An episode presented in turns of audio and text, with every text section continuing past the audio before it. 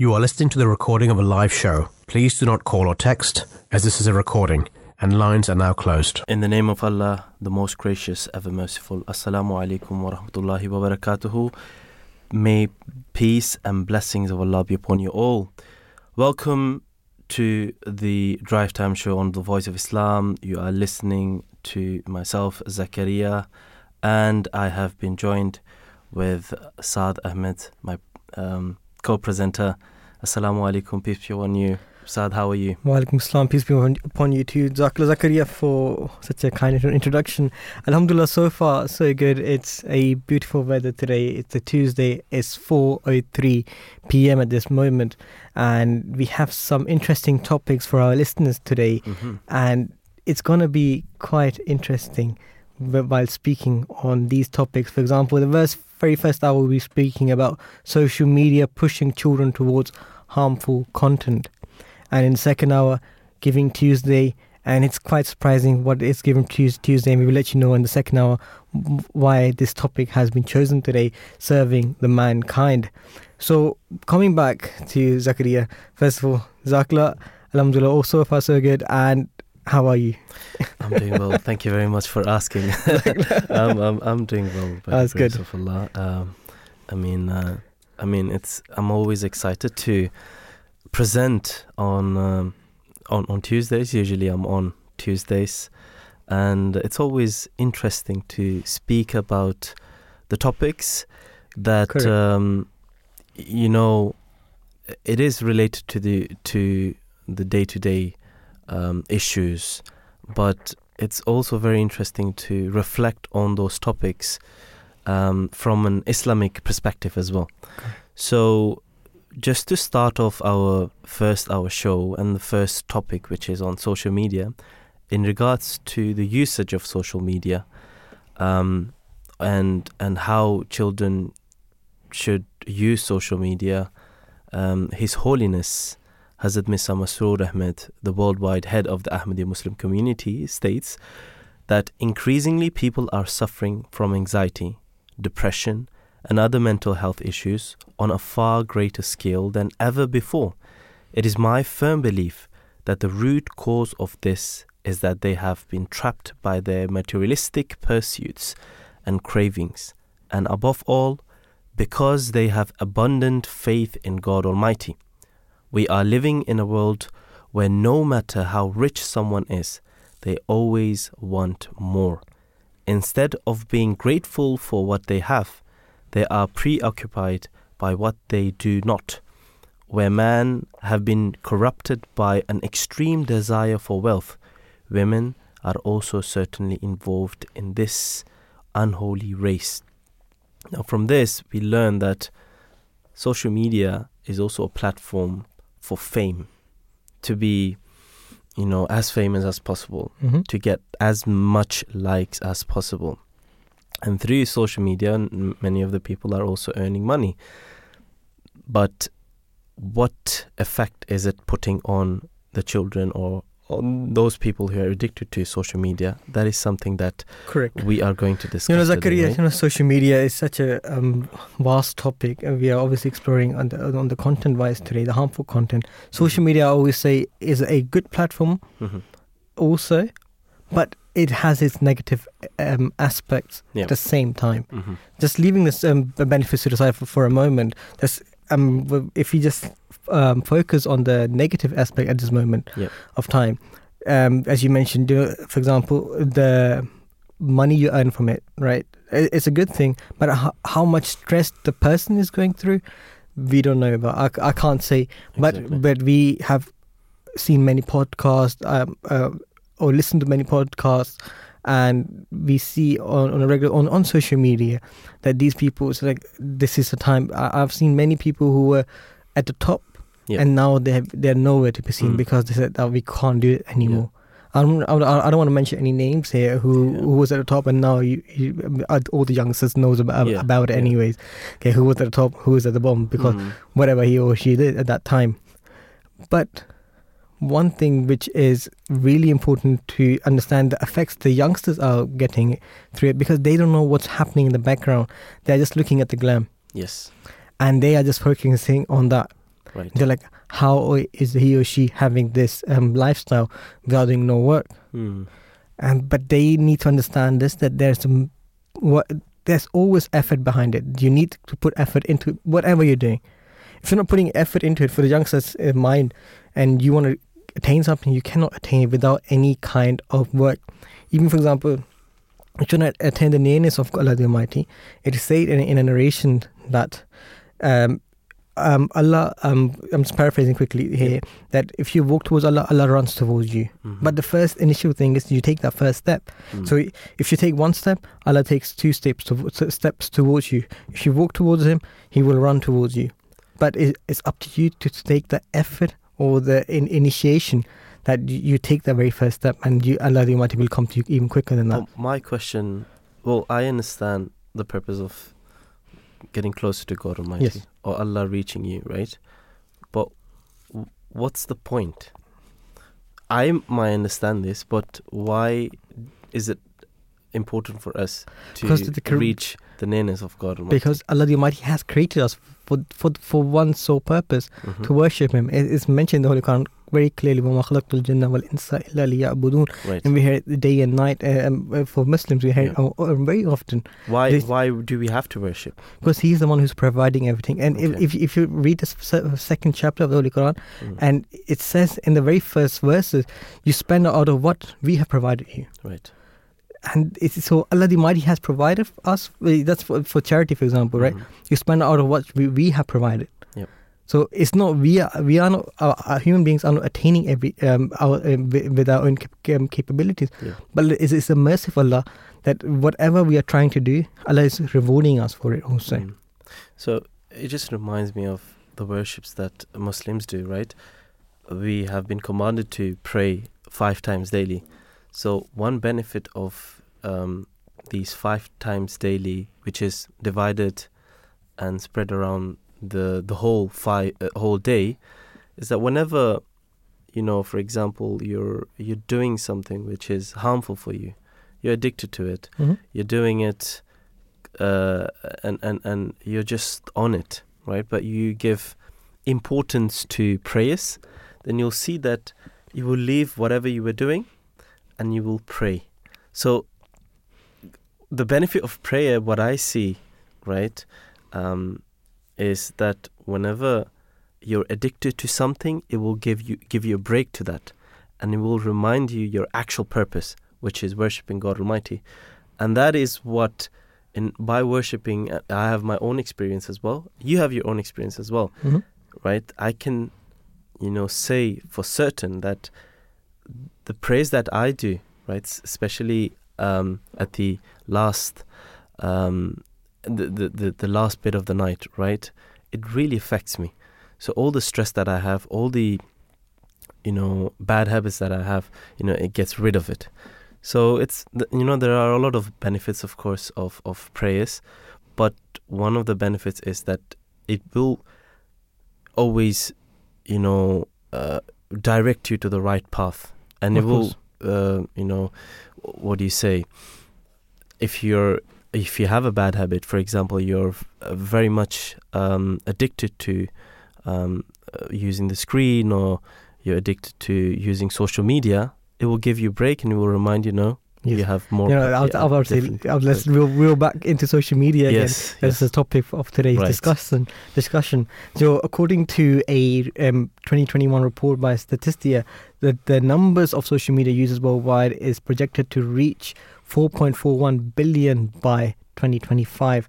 You know, emphasizing you know how influential that Uh-huh. very that platform is. yeah, 4.41 uh, 4.41 Mm. billion people will be using it by 20 uh, 2020 25. wow, So these are the things we have to um, um, remember and understand. yeah, But to get, get a more insight on this, we have with us our very first guest, Dr. Ruth Plackett. Um, she, is, she is a senior research fellow at the University College London in the Department of Primary Care and Population Health. She is a psychologist by background and conducts research to explore the benefits and harms of social media on young people's mental health. With this short introduction, I would like to welcome her to the show. Assalamu alaikum, peace be upon you. How are you, Doctor? I'm well, thank you. Thank you. Thank you so much, first of all, for joining us today on such an important and a, a very vast topic, which is social media. So the question I have is um, is um, can you, um, for example, tell us about um, how promising um, it might be for, for a individual's mental health being um, who's struggling with social media, and and how can they reduce this stress they have but without um, um, reducing the times on um, being spent on these platforms? Yeah, it's an interesting question. Um, what we found in our research is that mm-hmm. there are a couple of different ways that you can tackle this. Um, one way is to get more involved in um, taking kind of active management of your social media space and trying to make it as, a safer online space for you as possible. So that might involve doing things like blocking, hiding, muting accounts, as well as using things like time limits and things like that to help you control kind of the aspects of social media that you might find challenging for your mental health. Yes. Um, and other techniques as well you could try things like mindfulness exercises in which you kind of really reflect on what kind of you you know how social media is making you feel and what aspects you like and don't like, and then maybe make changes in accordance to that. Interesting. You know, you know, doctor, for example, um, just myself, um, I have been using social media for some time now, and I have said it openly many times that I, I um, on on and off due to the time consumption it um, puts me into. So, what can I, for example, someone like myself or someone who is in that very same shoes as myself, what can they do to um, be able to take advantage of this social media platform and be able to um, time manage as you mentioned you can use the screen timings. You mentioned some um, mental um, sorry some mental physical exercises they can do. What are these exercises yeah, so um, these exercises, I mentioned a little bit about mindfulness earlier, yes. but there's also, um, you've probably heard of cognitive behavioral therapy or CBT. You can use aspects of therapeutic techniques as well. And this is kind of what I was mentioning earlier. It's really about identifying the, um, the thoughts and feelings and what around social media and what's making you feel bad and what's making you feel good. Mm-hmm. And it's important to keep the positives in as well as the negatives, you know. So what are you liking about social media? What's helpful? What's beneficial for your career, for your mental health, and what's not? And then in that way you can take more ownership and control and start to then understand which areas you might need to improve on, and that will help you select the most appropriate tools to kind of help you manage those specific things. So it might not be time, it might be certain activities or certain apps perhaps that make you feel less comfortable or you feel like a draining more of your time. So do you know what I mean? It can make it more tailored and more specific mm-hmm. to your specific issues. Is there someone we can speak to the about um speak speak to someone about these issues if, if someone's facing them? It's actually quite a tricky issue. This is something yes. I'm looking into in my research at the minute. Um, for example, we've been talking to young people about going to their GP with issues around mental health and social media, and actually there's very little support and advice directly about social media management out there. Mm-hmm. There are some things available from charities um, like Young Minds and Mind, for example, mental health charities do offer some advice, very similar to the things I've been saying, giving you some tips on how you can manage things and how you can engage in mindfulness and things like that. But um, yes, it's largely, as, as, I'm sure you're aware, getting access to mental health services in the NHS at the minute is quite difficult. The waiting lists are very long, so you know you do you you do need to kind of access these other kinds of support in the meantime for issues uh, related to social media. Yes, um, uh, uh, sorry, Doctor. I want, want to ask. Um, is there a study out there, for example, or something out there which suggests if you just can't uh, just cut down from social media or you distance yourself from social media, what kind of uh, impact will that have of, uh, on on, on an individual's mind? Yeah, well, in my study, I looked. Well, I actually looked at um, a whole group of studies that tested out whether, say, for example, some of them ask people to give social media up for a full week. Some people just ask them to give social media up for a, for a day every uh, for so an hour every day, and um, others looked at using therapeutic techniques like the mindfulness I mentioned earlier. Yes. And what was really interesting about that is we found that just simply abstaining for a week or limiting use to say a couple of hours a day was a lot less effective than actually engaging in the therapeutic techniques that I mentioned earlier, the Yes. mindfulness. So it does suggest that it might not actually be that useful to engage in activities, you know, just stop using it for a bit. Because what tends to happen is we just go back into our old pattern of use and then it becomes not a useful exercise for you to have done kind of in the first place. Perfect. Thank you so much, Doctor. Um, because I'm, I'm just I'm looking into my background. Um, what I, I, because I c- completely stopped. It's been some time. I come on and off sometimes in between, but it's been a, a quite long time. I have been off from social medias, and I've been um, challenge, um, challenging, um, challenge, um, channeling that work of social media, which I was spending on it, to different works now. So my time is still being used up, but something productive is coming out of it now. Uh, but obviously, you're an as um, um expert on, on in this very subject. Um, I wanted to ask, you know, social media um, has become an integral part uh, of the modern communication. You know, offers both benefits and risks. Uh, from a public um, health perspective, how can we strike a balance to harness the positive aspects while managing the potential negatives um, or impacts on on someone's mental health? Well, it's a tricky one. I think, you know, as you mentioned, there are techniques that an individual can do to recognize the things that are working for them, the positive, the things that are helping them, and the things that are less helpful, and that the individual actions that they can take by using the safety features within the apps themselves and on their phones. But I think we have to accept as well from a public health perspective that um, things like how the algorithms work on some of the apps present uh, people with harmful content sometimes without you know you looking for it or intending to see it. And um, this can be triggering and harmful for some people. So there is an element to it which as much as you you can't control everything as an individual um, so there does need to be a role for government legislation here, like the online safety bill, to try and ensure that these online spaces are a bit safer as well. Perfect. Thank you so much, uh, Doctor, um, for my question. And we have um, Brother Zakaria, he has some couple of questions for you. So at the moment, I have only one question, which is um, considering the pros and cons of social media, uh, how can we find a balance for public health, uh, maximizing the benefits while minimizing the negative impacts of uh, mental health? Brilliant question and very hard to answer. I think, I mean, I think it's one of those things we have to accept that there are so many benefits and that we do get so much out of it in terms of connecting with people, communications, job opportunities, inspiration, creativity, expressing ourselves, advocacy, all these great things. And we shouldn't lose sight of how how important they have been changing all of our lives and for the better.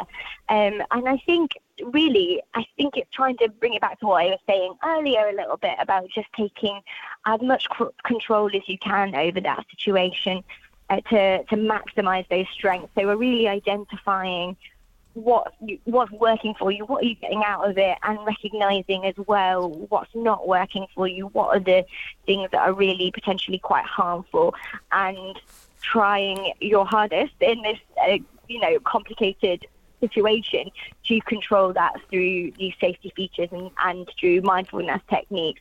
Um, and hopefully, fingers crossed, uh, more regulations will come that help us uh, as individuals to do that on a sort of system level as well. Thank you. Thank you very much for your time um, and answering our questions. Thank you. Thank, Thank- you. It's been really interesting. Thank you so much for joining us today. Thank you. Thank you, peace be upon you.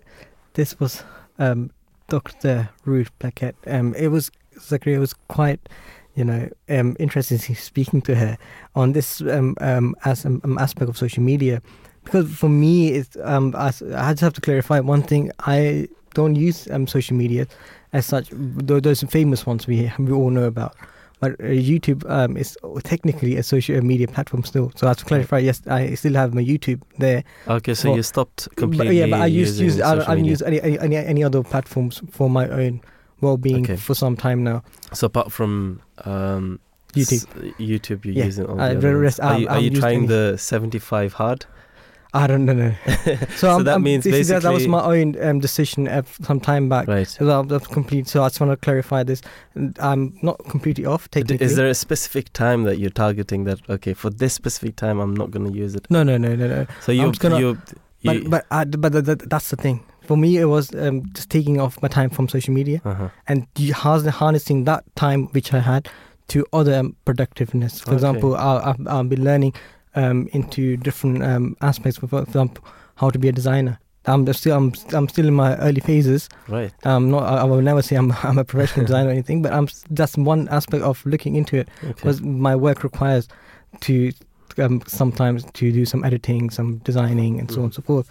So instead of me, uh, um, for, for me, social media was always looking through um, um, feeds, what's happening through the, through the web. But I've using I've been using that time to go to news channels to get the same information from there, and then looking at different aspects of newspapers um, and so online news news channels, what they are saying and what what they are saying, and then seeing okay, this is because in social media they normally have an algorithm. So if you're supporting one thing, it will just give you for that algorithm. But if you're looking through it on a wide um, spectrum, Yeah. and you you see from from let's see one newspaper from Australia, one from uh, USA, one from Mm. UK, one from Germany, for example, Hmm. it, they, they will all have different um, aspects they are exploring, or the different channels which they are exploring, or their interests, whatever their interests are. So it's quite interesting. But that's that's the main um, key here. For example, is to ch- um, channel that uh, time you had on social media to something else. Because or you will, as Ruth mentioned, Dr. Ruth mentioned, you'll jump back into your old habits uh, after some time. You just completely cut off. And Yeah. if you jump back and yeah, it happened to me many times. Mhm. I cut off, jump back in, cut off, jump back in to my old habits. yeah. But then I found out within myself is that no, you, you have to channel that um, time you had. the channel that you have to uh, do something else instead of Correct. You know, using the social media. This is something that uh, His Holiness Hazrat Mirza Masroor Ahmed, may Allah be his helper, has also you know advised us as well that in order to get rid of those um, bad habits, uh, especially using social media and uh, you know screen time and all that, so you limit your time and the time that you, you were using social media, you do other stuff, of course. Um, well, let me give you some more uh, statistics um, which will benefit the people as well. For example, according to the recent article in Guardian, uh, TikTok has become the most popular news source for 12 to 15 years old. Uh, uh, and it says um, Ofcom. This is from Ofcom. Uh, as you said, that uh, you know TikTok is also something which is very, uh, very much used nowadays. Oh yeah, and you know, for, for this platform, for example, you have their they have their own um, shopping platform also now, Oh. so you can shop from there. Because I, with my family, you know, there's a very very buy uh, uh, from the TikTok shop or something like that. And the, Mhm. name is I think TikTok shop, I believe. But uh, I was I've never paid attention to it. Like that's fine. Mhm. So they are broadening their expansion. Yes, social media. I will say one thing with social media: if someone, if even so youngsters, I say, if you're using social media, use it for something which is useful. Yeah. If you, for example, um, if you're good at, for example, uh, uh, let's say designing, right? Yeah. This it's in my top of my head right now. Um, you're good at designing. Promote yourself uh, as a designer. Design stuff and promote on social media. That you will be recognized by the world by the worldwide um, population to say, okay, this person is a designer and that's his work. You're still using social media, but harness it in such a way that it becomes positive for yourself. Mm. So I mean, this is one thing I always tell my uh, my youngsters that this is you have to do or to try to do that. Use that time instead of just scrolling through. It's an endless pit. You start scrolling, two hours, three hours, four hours, five Well, hours. something. YouTube is also an endless bit. Uh, know, yeah, they have the scrolling stuff now on, onto well, it. yeah. Also, it's called YouTube Shorts now. Mm. You can sc- endless um, um, scrolling on that or too. Yeah. So that's why you have to harness the time Mm. in such a way that you understand um, or be is is benefiting yourself Yeah. instead of just just losing time. Yeah, you were mentioning about the algor- uh, algorithm, right? Um, so all these apps, especially TikTok, for example, they use a machine that learns and analyzes your behavior. And um, in TikTok, for example, you have the for you page. So whatever you like, whatever you have watched, um, uh, or whatever if you search, that will come into your For You page. And uh, according to Amnesty International, some technical research revealed that almost one in two videos were mental health related and potentially harmful, roughly 10 times the volume served to accounts with no interest in mental health. And the research also revealed that more than half of the videos in the in the For You uh, feed were related to mental health struggles with multiple recommendations uh, in in a single hour you know normalizing and encouraging suicide. I mean this is this is crazy. Yes. um, uh, the some you know harmful things that are spread in um, uh, in social media is it's it's it's you know we we as adults we might realize it but then children they don't understand it they will just literally you know learn from whatever they see and if it's if, if for example some of the videos are encouraged to do suicide i mean what sort of harm can that bring I mean, So just- just some stats from early this year about, for example, screen times, right? So th- th- it's quite alarming, by the way. You know, so according to a report by uh, Nielsen, the average um, American adult spends over 11 hours per day consuming media, which includes activities watching TV, using computer, scrolling through social media, which is our topic today. Mhm. And it's, you know, likewise, Ofcom um, has found that you know, UK spends an average of six hours and 25 minutes um, per day on being online. And then you have then the most time um, which is spent on um, media consumption is watching live or time shifted TV, followed by smartphones and computer use, usage. Just some um, um, ideas from, from early this year. These are just some small stats here. And it is it is like this. For example, as Ofcom has mentioned, if someone's um, you spending six hours um, um online, six and six and a half hours, six and a half hours roughly online. So that means you only have 18 hours left roughly. It's 17 hours and 30 minutes left, and take out some eating, take out food. It, it time drastically decreases, as well and s right. all that if you t- put into account, Yeah. it drastically increases uh, because we don't have 27 hours. We don't have 30 hours in a day. We all have 24 hours in a day. It's up upon us how we use that very 24 hours. Hmm. Because when we see people um, um, throughout the world, to how was he or she so um, success, success successful, right? We have to remember this. They all have 24 hours, so they are harnessing that time to be productive. Hence, we should be doing ourselves that way or in favor, because it's upon us to um, how we how we use that time. So I remember my parents used to have these timetables for us when we were quite young. So this time you wake up, this time you go to school, you come back, you watch TV for X amount of time, have do some homework, do some research, Quran time, and then you have some family time, and it was all planned out. And we normally used to stick around that area, do some research like some some work. uh, m- uh, My mom used to give us okay, ye par, uh, sorry, I was about to say Urdu, which means means read this, read right? this yeah So they're like, uh, so there's always this. a study time or study time, yes, study time, some, something about. something to learn, okay something yeah. interesting to Right. learn about. Mm. So, um, for example, did you know? This is one Right. one of the things. We should, did you know this? Did you know that? Uh-huh. So it's so I, uh, I just remember when I was quite young, we used to have that, but over time, um, it got a bit reluctant. We got older.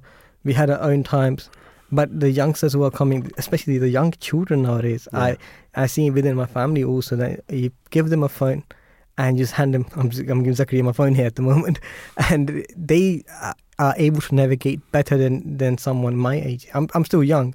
I'm 26, and they and they You're know still young, yeah. they like one, two, three, and that's it. They more- start watching the they're more advanced than us Oh, they, they're way they, advanced. they they know much more than us Oh yes, they. Yeah, they I, I was surprised when when I saw them. They, they're like, yeah and they're and they're quiet and they'll be just watching their program. Mm. Well, you know the uh, the Holy Prophet peace and blessing of Allah be upon him. Uh, you know he emphasized on moderation. So Yes. anything too much is always bad for for your health, for for you for your uh, your life. So his advice is be moderate and adhere to the moderation, for there is no one among you who will be saved by his deeds. So of course, whatever you do, that you will be asked in the hereafter.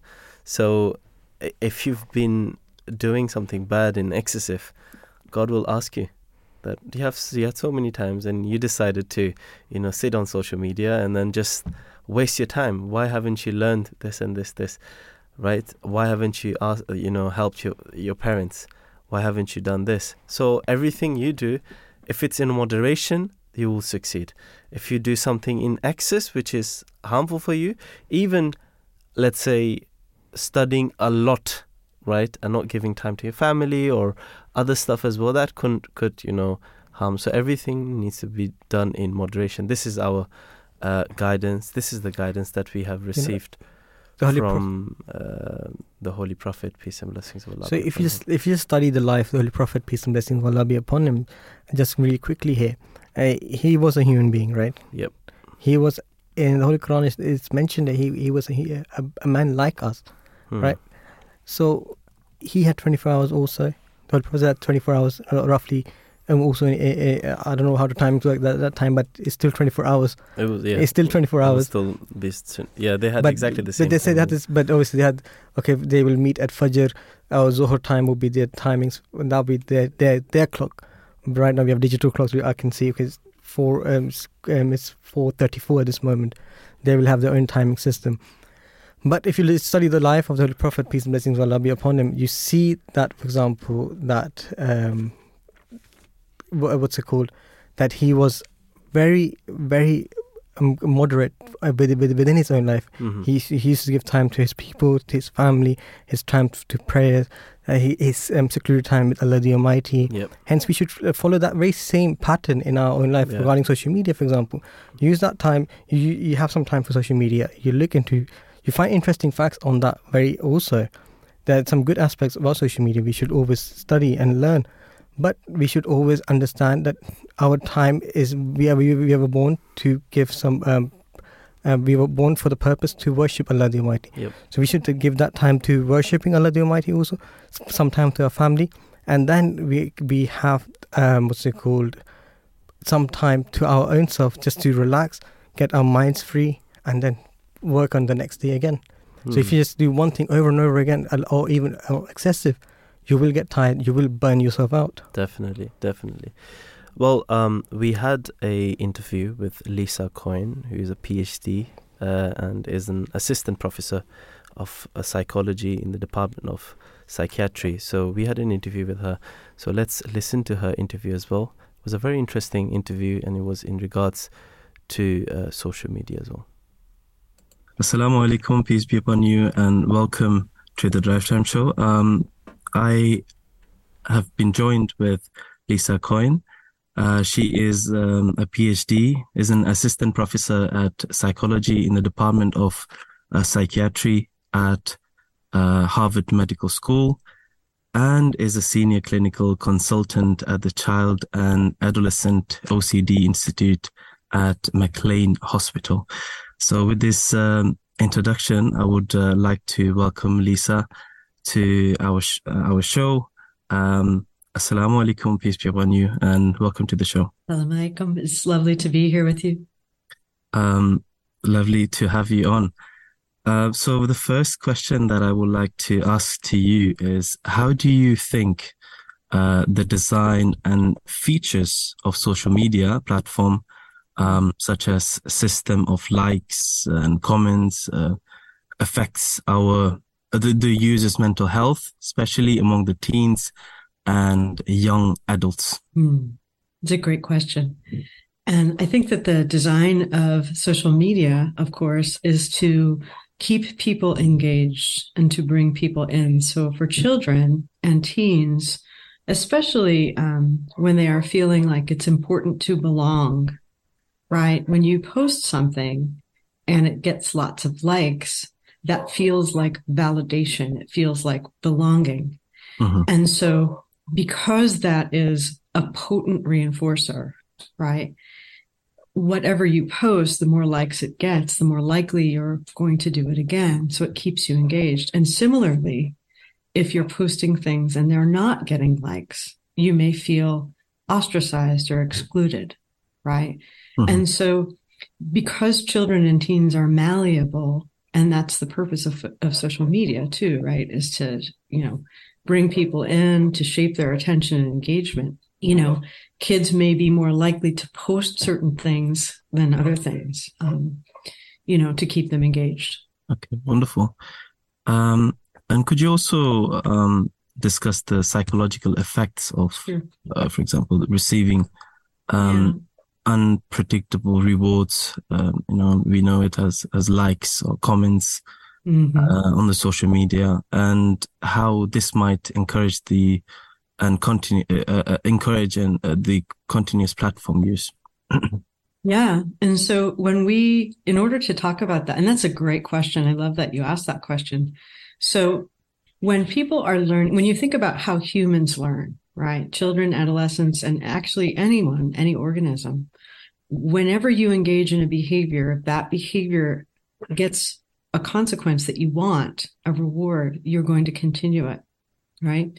Mhm. If that reward system is inconsistent, sometimes you get a reward, other times you don't. Yeah. What it does is it creates persistence in your behavior and it makes it, you're going to try harder and harder and harder and remain more and more engaged to get those likes if they've been inconsistent. And so in this way, social media platforms can shape really persistent use of these things.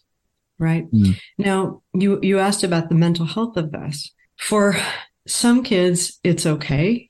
But for kids who are already vulnerable and struggling with anxiety, depression, or other mental health issues, Mhm. there's a small percentage of them where it can seem, it can be all encompassing and that's all they do. And Mhm. one thing that I tell parents is to think carefully about is this social media use supplanting actual friendships, actual relationships with children, play dates if they're younger, or socializing in other ways if you're a teenager? Are kids becoming more isolated? Um, has have, have there been mood changes in kids? Um, and so when you think about the impact of mental health, it's important to think about the risk if your child is already at risk for mental health issues and to think about and notice what changes in behavior are you observing. For some kids, social media is a wonderful link to the outside world where if they do feel excluded in other areas of their life, it can be a leveling factor where they're connecting with other kids who seem similar to them, right? Mhm. But so it's always a balance. You have to think about the context of it, the content of what they're looking at, behavioral changes, and then their underlying risk. So, in regards to the behavioral uh, changes, um, how can parents detect if they're addicted to something or they they've been affected by social media? How can they basically detect what's you know that there is something wrong? I would start before that. I would start with prevention. And Mhm. with kids who are younger, monitor their use, make sure you know what websites they're on. Um, there are some small things that parents can do. One is you can have zones in your house that are screen free, where screens aren't used, and then zones where they are used, for example, the kitchen table, perhaps, or something like that, where they can be observed, right, with younger kids Mhm. um, limit time. Um, there's a correlation between, you know, increasing anxiety and mental health issues and time spent on screens. So that's important to kind of keep it small, a few hours a day at most. Um, Mhm. To detect changes, again, think about underlying risk and look for behavioral changes in your child. Are there changes in pattern of friendships where they're feeling more isolated? Are they mm-hmm. more reluctant to do the things that they need to do? Homework? Are their grades declining? Are they more reluctant to go to school? Are they quieter? Are they less willing to interact with the family? Have, are you seeing mood changes, right? Changes in sleep, eating, anything like that, right? And these are general changes that you would look for just to detect any sort of mental health risk or disruption. But I think they're especially important if you're seeing a context of increasing reliance on the internet, right? Or, or on Mhm. social media. And uh, lastly, um, uh, you know, you just uh, reflected on the words of His Holiness as well, uh, Hazrat Mirza Masroor Ahmed, may Allah be his helper. He actually gave exactly the same advice as you did, which is, um, um, you know, uh, limiting the screen time uh, His audience even said that you know children, if they they're addicted to playing, then limit it to one hour. Don't take their mobile phones or electrics, electronics to the bedrooms. Also, Yes. have it somewhere at the computer or the the uh, or whatever they're using in the living room, so the parents they can see whatever they're doing. So um, it just reminded me that. So I just want to point out. Uh, and lastly, I would like to ask you um, for the parents uh, who are listening. So, what advice would you give to the parents? Um, just you know, overall, to actually not get into this because you said you know Right. you should uh, start early, right? hmm It should start early. Mhm. Well, kids learn from what they see. And so, one of the things that we know is that parent use of cell phones has increased greatly in recent years. So, if parents want to ask kids to be on phones less, they have to also model restraint in their own use. Mhm. So, really small thing that's very important um, that we know from child developmental research is having at least one meal a day together as a family with no screens available is very, very important, right? Hmm. Other things that are helpful that parents can do is make sure children feel, children and teens feel that they have a role in the family, an important task, that there's connection. Um, maintain really good communication with kids, right? So there are different ways to limit screen use. Parents can be quite draconian, um, but I think it's important to have conversations. Take your child's perspective, think about what it means to them. They may feel like if they're not allowed to use screens, they are being cut out of their friendships. That could be scary, and you may have pushback from kids. So Mhm. make sure that you take perspective of kids and you have a really meaningful conversation um, that's age appropriate, depending on the age of a child, Mhm. um, to to collaborate on these things, especially with teenagers. Um, and yeah, there's plenty of things to do, but I think I would start with those things: So, so communication, and modeling. Perfect. Um, well, parents they should set an example because children absorb from them as well, and they they cop they copy the parents. Thank you very much Very well. uh, for answering such beautiful uh, uh, for answering our questions and um, answering in such a beautiful way. And thank you very much for your time. Thank you very much. Lovely to be here. So we were just, um, you know, uh, speaking to um, uh, Lisa Coyne, a PhD, uh, and as an assistant professor of psychology in the Department of uh, Psychiatry. One of the things that I really liked um, uh, from her answers is that she reflected upon what His Holiness has, you know, said. Um, and His Holiness actually advised us that you know our computer or whatever device we're using, it should be in sight or it should be in front of the parents. So it should be in, in the living room. Then there should be designated place where you, where you use your social media, limit the time. So all these guidance we receive f- receive from His Holiness as well, and now we've learned from uh, a an expert as well that these are the things that could actually help you to monitor what the children are actually seeing in uh, and using and doing on social media. Um, we will go straight to our second guest, actually third guest of our show, um, who is uh, Sofia Mohammed. Sofia Mohammed is a psychology student doing her masters at UCL. Assalamu alaikum, peace be upon you, and welcome to the Drive Time Show.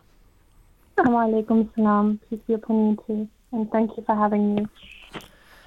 Peace be upon you too. Uh, thank you very much for joining us today. Um, what are some negative psychological effects of using social media? Um, so there are obviously a lot. Um, so just to mention a couple, um, social media firstly distracts people from um, real life relationships and social interaction, um, and that leads to um, feelings of anxiety, loneliness, depression, Um, and there's also actually a new keyword and concept that's come out that's known as phubbing, um, which refers to the extent to which an individual uses or is distracted by the smartphone during face-to-face communication with others. Um, so nowadays, especially um, when we're around with our family or friends or with anyone, um, there's less communication in person and more communication online. Everyone's on their phone instead of communicating in person, so that affects their relationships as well. Um, and then in turn, uh, like in real life, and then in in, in turn, it actually uh, makes their mental health a lot more worse. hmm So that's like a couple of the negative psychological effects. Okay, thank you.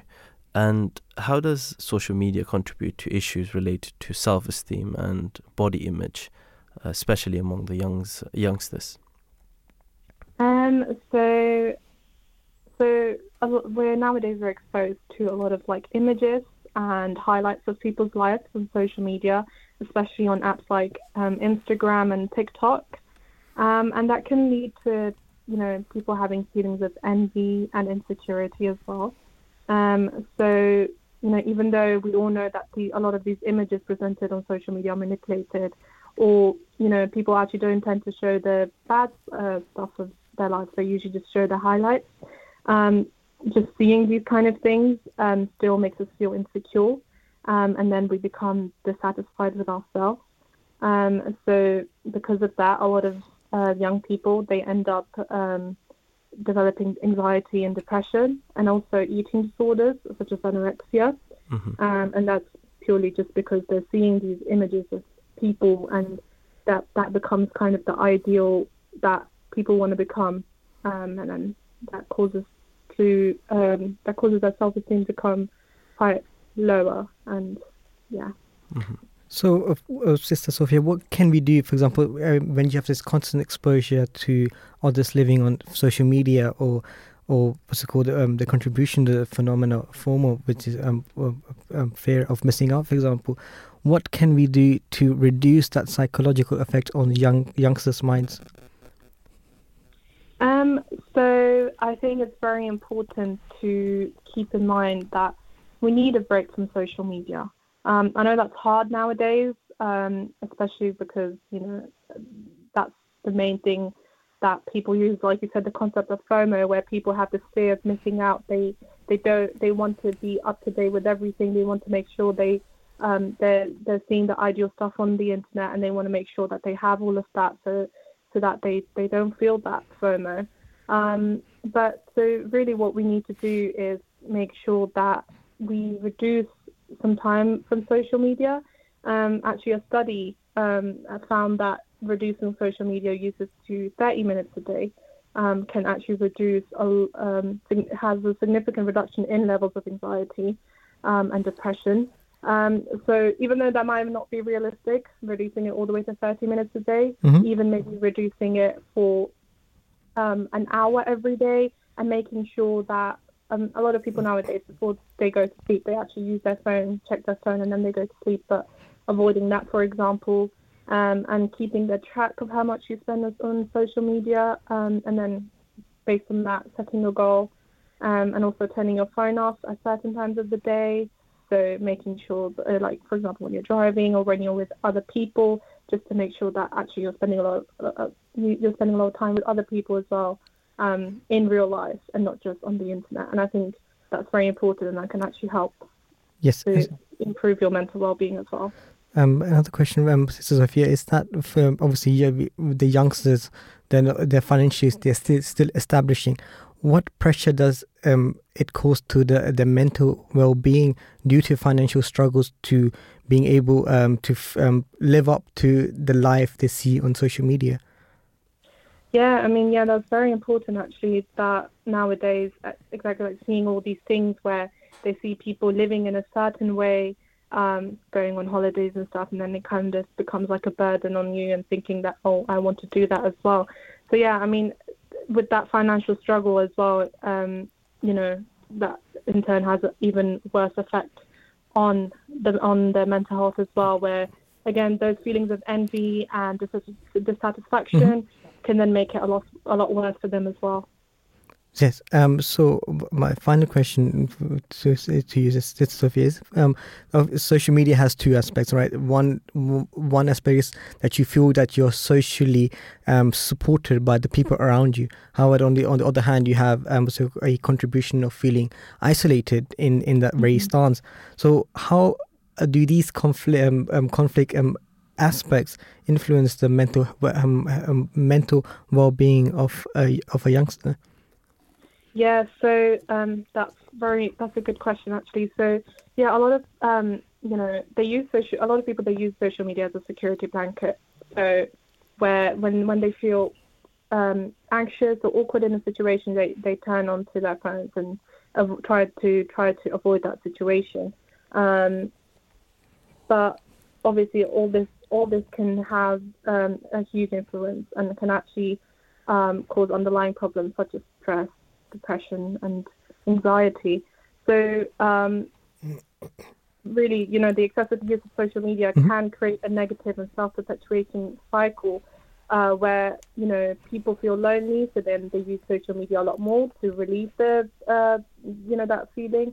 Uh, but then they actually the use of social media, the excessive use, actually increases those feelings that and that that feeling of FOMO, feeling of um, you know being left out um, and then you know that in turn causes your the your mental health get even worse as well. So um, yeah, this is really just like a cycle that keeps happening and again and again.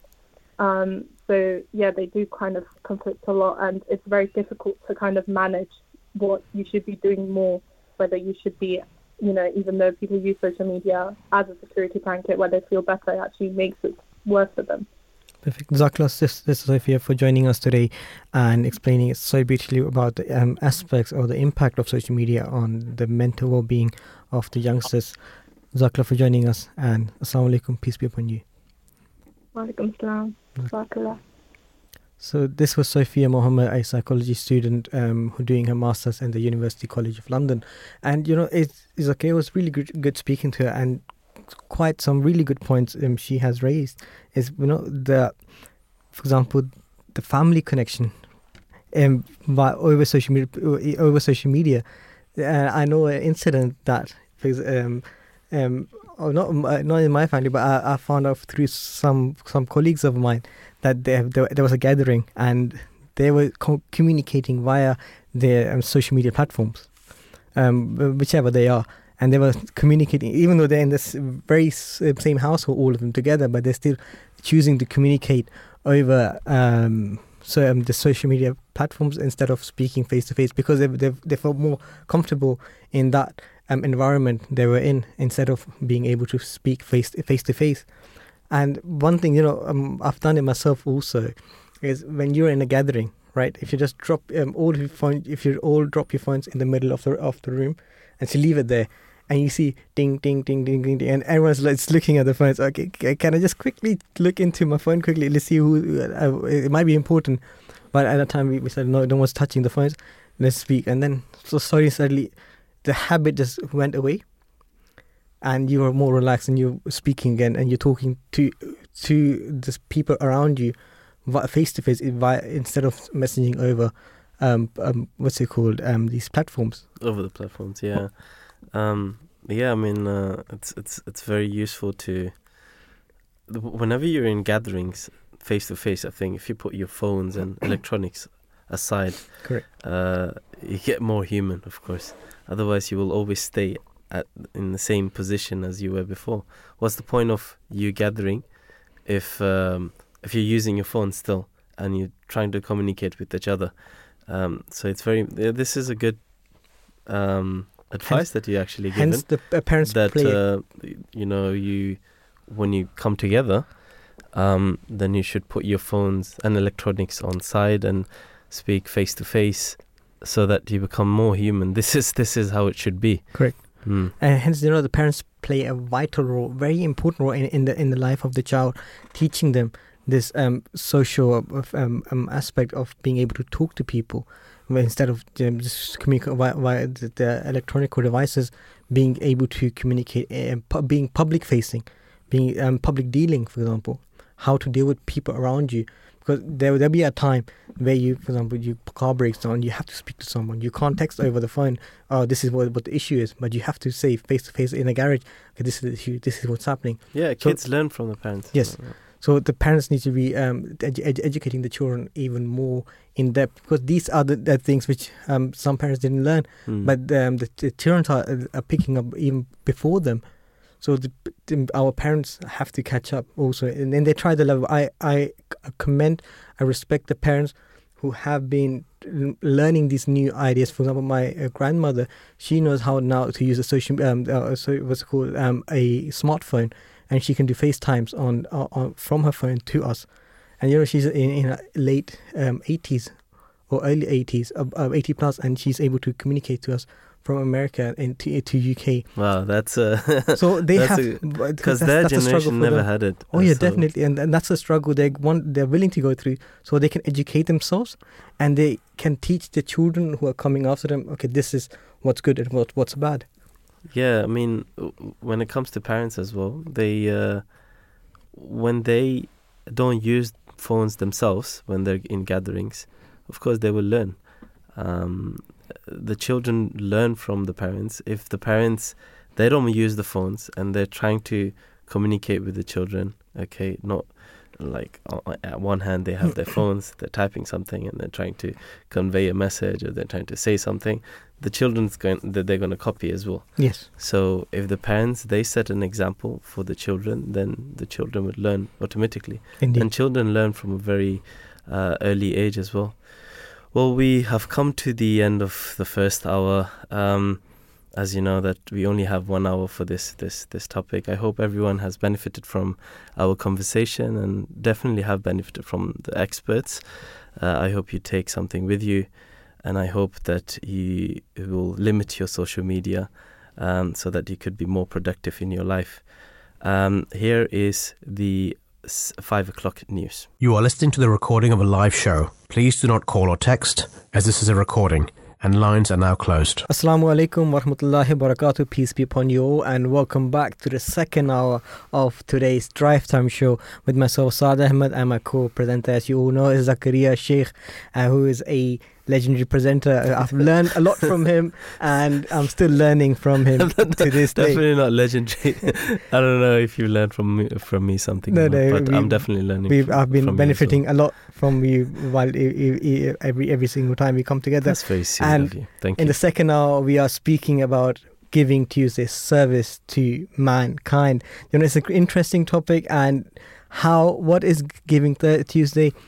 Some people might know it's it's actually today on the twenty eighth of November, twenty twenty three, where you um um what's it called? Uh, it's a global gen- generosity movement unleashing the power of radical generosity. Wow. You know, Giving Tuesday was created in 2012, Zakaria, Mhm. and it was a simple idea that uh, on that day um, it, it will encourage people um, to do good. Mhm. Since then, it has grown into a year-round global movement to inspire you know hundreds of millions of people to give, um, um, uh, to give, collaborate, and celebrate generos- generosity. You know, Mm. Zakaria, in this very second chapter, I, I even mentioned the first hour, is to spend out of what um, we have provided you, Yep. right? And this is what it is all about. In uh, Islam has been teaching that for the past 40 years plus now, that Allah the Almighty is providing us, and and we uh, we are the, uh, we are responsible to spend out of what Allah has provided us. That's true. And the founder of Islam as well, Yes, through whom we have the Holy Quran, he exhibited this act which is mentioned in the Holy Quran. That even uh, to even that that the even the last dinar he would make sure it will go out to to the, to the prescribed person or whoever was going to. Exactly. So when he got married to Hazrat Khadija, may Allah be pleased with her, um, the first wife, she was already married, she had children, and she got married, and she was very, uh, very rich, uh, businesswoman, and she had a lot of wealth. Mhm. And when the Holy Prophet got married to her, she said, uh, You know, all what I have is yours. And the Holy Prophet said, Are you sure? Because if you give me whatever you have, it will not stay with me. I will give everything away to the needy and to the people, to the poor and whoever is needed. And that actually happened. So after he got married, everything was given to the needy and the poor and whoever, uh, you know, and he never kept anything uh, uh, to us, uh, to, to himself. And he also once mentioned that if I had, and there is a famous um, mountain in um, Arabia which is called um. So he even said that if I had the amount of gold equivalent as Uhud mountain, I would give it away. I would not keep anything for myself. So this was the life and the example of the Holy Prophet, peace and blessings of Allah be upon him, and we can learn so much from him, so much from him. True service to mankind, we can learn from him. Hence, that, that's why he was, was called Mm. Rahmatul Alameen, which Yeah. means uh, the merciful For mankind. the mankind. Hmm. And the the, ex- uh, the the level of um um trust which the Holy Prophet ﷺ had that even one of his grandson w- took a date out of the charity um, uh, um, um, which was uh, meant to go to the needy. yeah. He took a date from that and he pulled out from his mouth, said, This is not for you, it's for the people in need. And companions were surprised, like, "Wh- What happened here?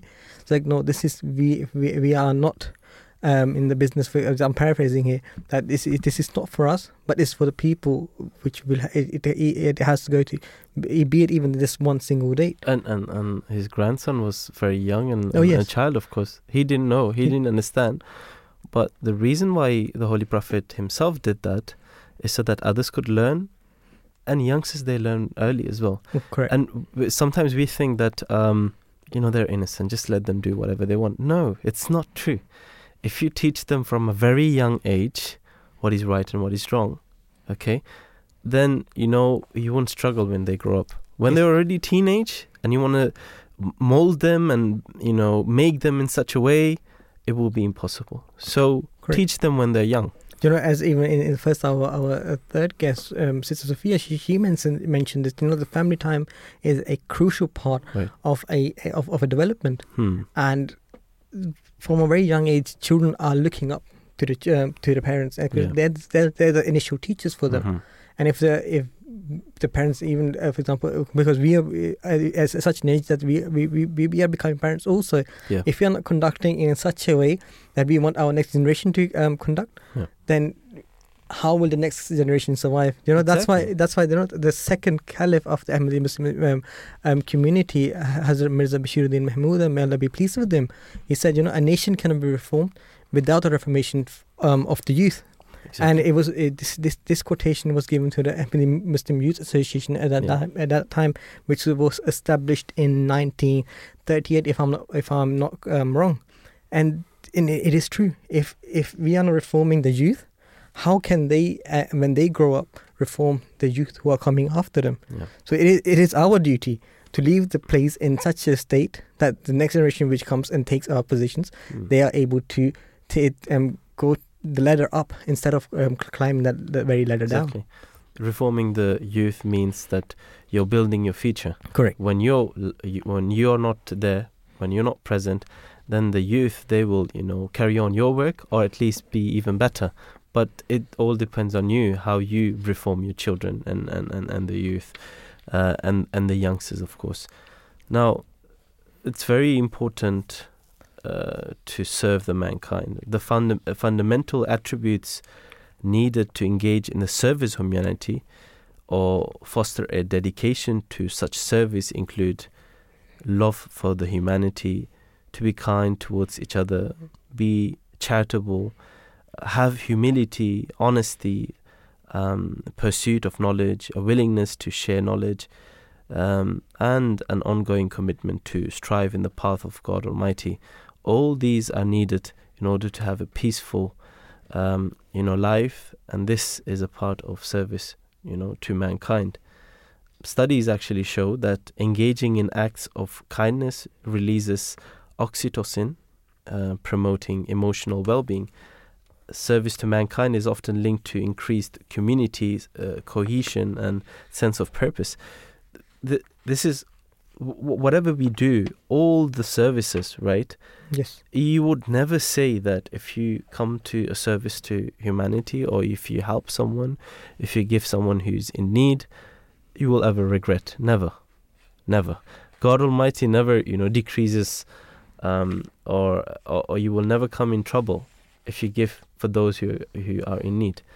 The the thing is, you you realize that by giving out in in the right cause, not in the in the wrong cause, for the right cause, you will never, uh, God Almighty will never ever allow you to become poor.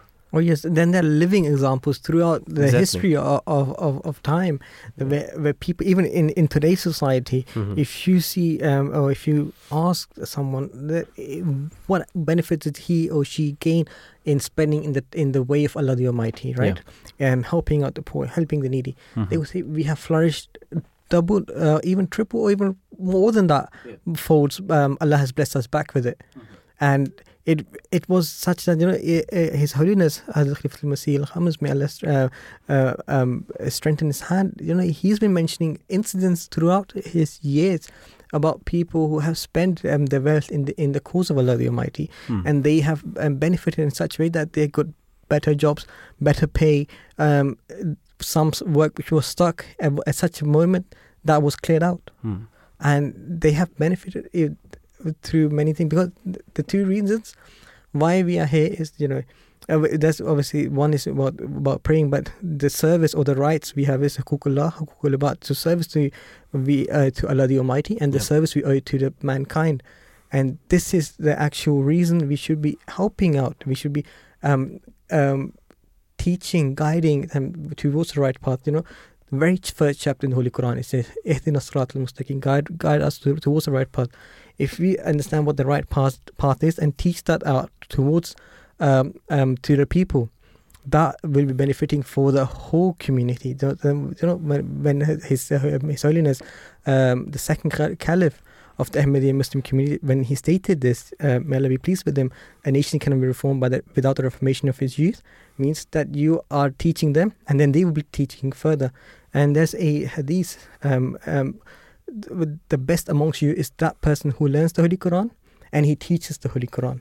So the guidance is given in the Holy Quran. You learn it you understand it and you teach it on um, as a um, as um, education or as charity. Hmm. and that uh, it will be becoming a continuous charity for the rest of your life and even after you pass away. Because when the person learns it he will teach more people. He will t- and another person will teach uh, more people. It's- that's called sadqa jariyah a charity which continues over and over and over again Yeah, I mean, Sadqa Jariyah, uh, the charity that continues, is also something that um, you could teach your children or teach people who are in need as well. For example, you tell your child, give something, you see someone who's in need on the street or anyone who's in need, you give a certain amount to your child and say, give this to that certain person. And a child will learn the same way as well. And sometimes what happens is, when you do something good to others, they learn from you as well. And when they are able to do good to others, they will do that as well. So, uh, you know, he's uh, the, the promised Messiah, the founder of the Ahmadiyya Muslim community. He also had great compassion for the mankind. And he, at one place, said that sympathy for all mankind is a moral obligation and a duty that really and then further on he says that that religion is no religion which which does not inculcate sympathy nor does that man deserve to be called a man who does not have sympathy in him. Remember islam is a religion for the whole mankind. It's a universal religion. So whatever the quran teaches it is not only applicable for the muslims. The guidance that we give give from that give, out from that which Allah Almighty has given to you is not only for the Muslims, it is for everyone who is in need or everyone who is applicable for that. So remember, every this sympathy that uh, you know the promised Messiah, peace be upon him, is mentioning is this sympathy should be for every single human being. At one occasion, the promised Messiah even says that, and I'm paraphrasing this, uh, and this is in my own words. He said that if a if a neighbor who's Hindu or a neighbor who's a Christian, in other words, any neighbor that is not Muslim or he because he was originally from India, right? Um, if that's why he also mentioned Hindu. Uh, so uh, it could be anyone, a Jew or, or a Christian or, or a Hindu, anyone who is in need and their house is in fire, and you do not go to help him, to save him, then you don't belong to me, which means you don't belong to the true Islam, you don't belong to uh, being called a believer of the Holy Prophet, peace and blessings of Allah be upon him. And he's emphasizing on this that even if you have to, in other words, even if you have to risk your own life, do that. We, if you don't go and help that certain neighbor, then you're not a true Muslim. Mm. And this is the teaching of Islam, and this is the teaching of the promised Messiah, Hazrat Mirza Ghulam Ahmad. Correct. You know, upon him. that's why it, it, you know when we see this. Um, oh, oh, I actually forgot what I was about to say, but ju- I'll, I'll, I'll, I'll, swiftly uh, I'll tell, tell, tell, tell this narration in another way. You know, um, in, in the very first chapter, Allah the Almighty mentions that He um, He's the Lord of the um, of all worlds, right? Yeah. So that means He's looking. He's the sustainer. He's the helper. He's the provider for all of us. And He doesn't uh, He doesn't look at the caste, creed, um, color. So we are all human beings. Oh yes, I was about to Mm. say that's why you know humanity always comes first, and the rights we are giving, uh, which we have to fulfill. Uh, is, one is towards Allah Almighty, and the second one is towards the uh, people or the mankind. So there is no um, uh, he's or he she is or is, is she a Muslim or not? Okay, uh, it's about uh, he, they they are in need. It's our duty, uh, which comes first, to help um, our, our our brothers in humanity which which means humanity comes always first. So we, we we we won't look at what color, what creed, like the doctors, for example. They they have this oath which they take that they will help anyone who is in need of any um, any kind of help. They won't um, discriminate in any um, any shape or form. And Islam teaches us this very same thing for the past 14 years plus, which we been te- uh, Islam has been teaching us that there is um, no um, kinds of um, discrimination if someone is need, you go and help them.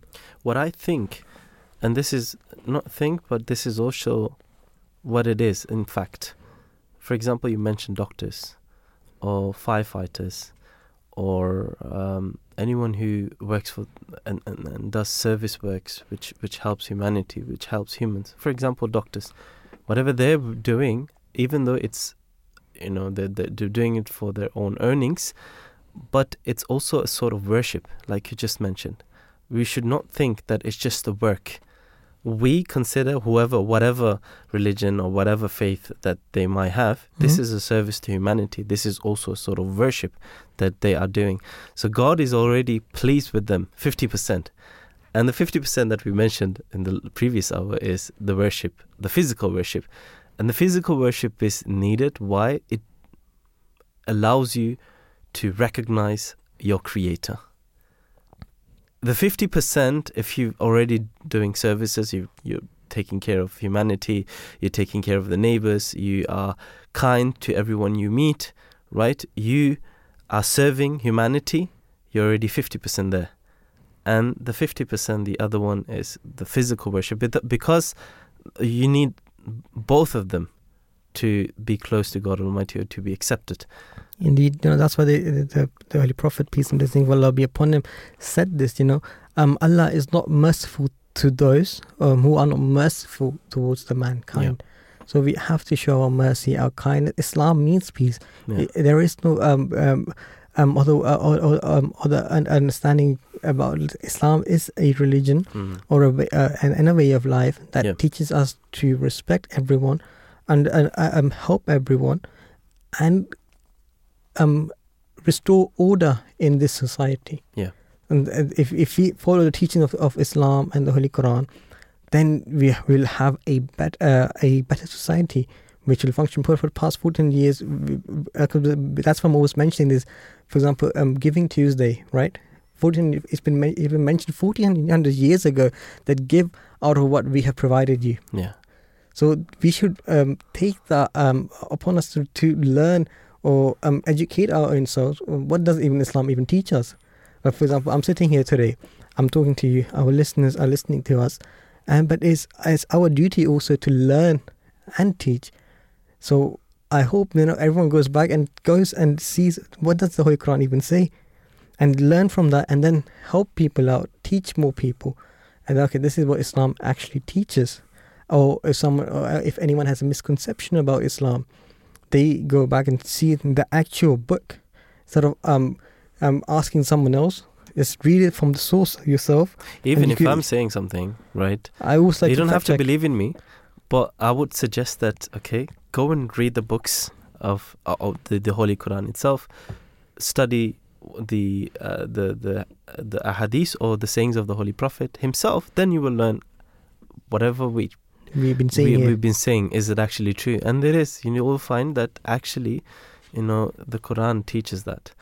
The Holy Prophet has, you know, he himself has, uh, you know, done or his actions reflected upon the teachings of the Holy Quran. We um, also are asking a question on um, Instagram story. I think it's Instagram, right? Yes. Instagram story, right? Um, um, this question is How have you recently served the mankind? And we already have some answers. Um, 75% of uh, the people answering this question on Instagram story said um, they've given money, which is the easiest way, of course. Um, giving time, 12%. Uh, no one has actually answered for sharing their skill, and 12% donated goods. So both of them, all, all all, all the uh, four ways of serving mankind is, you know, beautiful. So uh, you know, giving money is something which is the easiest, of course, because you can literally donate at you can go to any website and then donate. Um, but also one thing that I want to add to this is how have you served the mankind?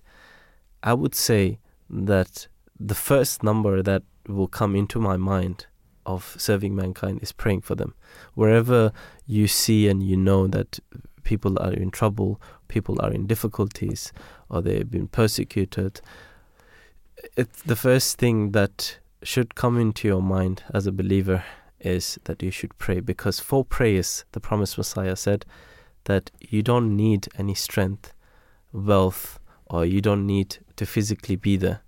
This is the most powerful um, a tool for helping someone, and you can do it anytime, anywhere you you can. So this is the most. Th- this is the first thing that you know should come into a mind of a believer that uh, if you see anyone in difficulty, the first thing you should do is you know pray for them. But then, if possible, then try to physically help them as well, and you could do that with with with money or maybe go and, and physically help someone. There's there's so many ways to help someone, Of right? course. You- you- for example, someone, an elderly woman is, you know, trying to cross the road and she's very hesitant and she doesn't know how to cross and they're going, a lot of, a lot of cars are going and you can't just simply pray and then wish that she crosses the road uh, on her own, right? In, in safety. Of course, you will go and help her. So this is also something which is, uh, when you see something physically and you can make a change, then you should do that. Indeed, just you know, just uh, for example, you know about uh, service to mankind and how the Holy Prophet, peace and blessings of Allah be upon him, um, was serving the mankind. Just a couple of examples. You know, once a person was ill, you know, and he decided uh, desired to eat some bread. Mhm. So the Holy Prophet ﷺ said, if a person who is ill desires something to eat, then an effort should be made to provide them um, with that um, desire they have. So if a person is ill, we should always look after them. Or, um, and it's, it's part uh, um, of Islam, you know, um, unki iyadat karna, which means in Urdu, in Urdu uh, I've, I've, said this, which means to visit them and make sure they are um, well looked after if someone is ill. And in, in, in nowadays, we can just call up and find out if they need anything. We can, um, um, if they need, you can just grab that and um, give that to them, and hopefully, and pray for them also at the same time. Likewise, you know, Islam also teaches us um, that a great reward um, f- um, for those who are sick is thus, you know, that the, who are adv- advocating the rights of the sick people who are ill, uh, uh, of uh, um, um, who are ill for um, any reason, and you know, likewise, it is also mentioning you know, taking care of the orphans. Hmm. That's a service to mankind. And once the Holy Prophet um, peace and blessings bless- blessings of Allah be upon him, joined his index finger and his middle finger together and said that one who takes care of an orphan will be as close as uh, to him as uh, in the in the heaven as these two fingers are joined. So imagine your index finger and your middle finger being joined together, and you help an orphan, and you'll be so close to him in um, uh, in the heaven like these two. At this very, I'm, I'm pointing to Zakaria. uh, Yeah, I can see it, but and, uh, and, and showing him this is how close you will well, be yeah. with them. literally you know- next to each other. And further uh, on, his, his, um, the Holy Prophet ﷺ stated that you know the reward of one who takes care of three orphans will be um, equivalent to the reward of a person who stays up all night in prayers, fasts during the nights, and strives in the way of Allah the Almighty. You know, this is how much um, reward you get just by helping um, Mm. and- or, or being in service for mankind. Hmm. Yeah, I mean, uh, very beautiful, you know, ahadith or sayings and, and teachings you've you've mentioned. Uh, our task is to follow those as well. I mean, it's it's not easy to say. It's also you know you need to do it as well. Um, let's say if you don't find any orphans, at least what you could do is perhaps um, donate to orphanages, and you know that that money is going to help the orphans. Correct. This is the the least that you can do. Um, the promised Messiah, the founder of the Ahmadiyya Muslim community, once said that the teachings of the Holy Quran can be divided into two major categories. The first being unity of God, which is love and obedience to Him. The second is to treat kindly your brothers and fellow beings. Be kind and merciful to humanity. Always work for the good for mankind. I mean, just to um, understand how do we contribute? How do we um, help people? Because that might be something which is important to discuss, isn't Yes. it? Because uh, there's so many ways to to help. How, but how do we do that? Know, the Holy Quran teaches us, you know, and the, the examples of the of, of the life of the Holy Prophet, peace and blessings of Allah be upon him, um, direct, direct us of how we have to serve the mankind. You know, the Holy Prophet Sallallahu um practiced these teachings, um, to uh, to um, of the Holy Quran to such an extent that he is the best example, you know, um, of this true representation Mhm. of service to um, the mankind and to Allah the Almighty. And you know, um, that's why Allah the Almighty has stated in the Quran, and do not forget to do good to one another. And that's mentioned in chapter 2, verse 238. And once a companion asked um, um, our Hazrat Aisha, may Allah be pleased with her, um, the wife of Holy Prophet and peace and blessings of Allah be upon him, that how were the morals of uh, the Holy Prophet, peace and blessings of Allah be upon him? And she was like, that did you have you never read the Quran? Have you never seen the Quran? Hmm. Right? Because he is an embodiment of that uh, of the Holy Quran. Hmm. That was his true moral teaching to to mankind, and that and, and we see throughout his whole life he was conducting his life in accordance to the teachings of Holy Quran, and this is what the Holy Prophet peace and blessings of Allah be upon him, has been teaching us uh, for the past fourteen years. Mm, thank you very much. Um, we have our guest for this hour, Stefan Gab Ataul Haq, um, who is a missionary from Belize. Assalamu alaikum, peace be upon you, and welcome to the Drive Time Show. Wa alaikum salam wa rahmatullahi wa barakatuh. Thank you for having me. Thank you for joining us today. Um, could you tell us about yourself and what work you do, and what work specifically you are doing uh, to serve the humanity? So, um, as you said, my name is uh, Stephen Gab. I'm from um, Belize. So I joined the Ahmadiyya community in 2014, and um, since then we have done uh, many different works in uh, Belize.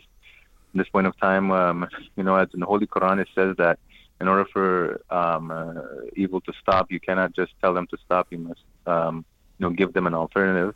Mhm. And so the way that we serve people by um, stopping the youth from doing bad, we have created the Ahmadiyya Basketball League, which is the largest basketball league in Belize. Um, we've also um, served um, many different people through our um, Humanity First arm. Um, Belize is a uh, Caribbean country, well, a Central American and Caribbean country. So sometimes we get like uh, hurricanes and uh, a lot of the um, over about 50% of our uh, country is under the poverty line. So we do a lot of pantry bags as well. Mm-hmm. And um, we also have the um, Water for Life program, in which we provide um, water for those at a very, very cheap price um, and those who are in need. Mm, thank you. Um, it, the the country where people have more difficulties, or you can say third world countries, you get to serve humanity more Mhm. than uh, than uh, the first world countries or the countries where Mhm. everyone is rich or everyone can you know take care of themselves. So it's a blessing and it's a great opportunity to serve humanity. Um, but when it comes to the service to mankind, how uh, is it connected with with Islam? So the um, uh, the fact is is that there's two parts of um, Islam: is hukukul ibad and hukukul um, hukukullah. So hukukul ibad is the service or to, to mankind, and also hukuk- hukukullah is the um, worship of God Almighty. So the Holy Prophet, peace and blessings of Allah be upon him, has said that you cannot be grateful to Allah unless you are grateful to His creation. You know, it's it's like as if though like you're saying that you love an, an artist, but you don't like their painting.